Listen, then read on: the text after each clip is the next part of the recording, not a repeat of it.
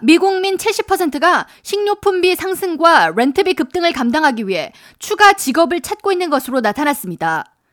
고용 플랫폼 블루크루가 최근 1000명 이상의 근로자들을 대상으로 진행한 설문조사에 따르면 전체 응답자의 70%가 인플레이션을 극복하기 위해 추가 일자리를 찾고 있다고 답했으며 응답자의 대부분인 85%는 식료품 비용을 줄이고 가스비를 절약하기 위해 대중교통을 이용하는 등 지출 습관 변화를 주었다고 답했습니다.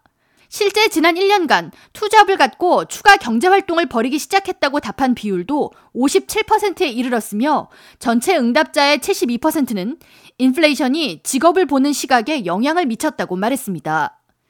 설문을 진행한 블루크루 대표 멜 로리나스는 급격한 인플레이션으로 인해 사람들은 물가 상승 초기에는 지출 비용을 줄이기 시작했는데 급기야 많은 사람들이 추가로 돈을 벌기 위해 고민을 하고 있는 것으로 분석된다면서 추가 일자리를 찾는 많은 사람들이 이미 주중 40시간 업무를 하고 있지만 주말 근무나 스케줄 근무 등을 이용해 추가 돈벌이에 나서고 있다고 전했습니다. 이에 대해 월스트리트저널은 인플레이션 장기화가 전체 근로시간과 노동 참여 인원을 모두 상승시키는 결과를 낳고 있다고 전하면서 팬데믹으로 감소했던 실업률과 총 근무 시간 등이 반등하고 있다고 풀이했습니다. 경제 전문 매체 CNBC 방송은 돈을 더 벌기 위해 구직 활동에 적극적인 국민들 정서와 달리 미 기업들은 장기 침체 우려에 빠질 가능성이 높아 고용을 줄이고 있다고 우려를 표하면서 일례로 월마트의 경우 지난해 총 17만 명을 채용했지만 올해는 4만 명 정도로 신규 채용을 줄였다고 전했습니다.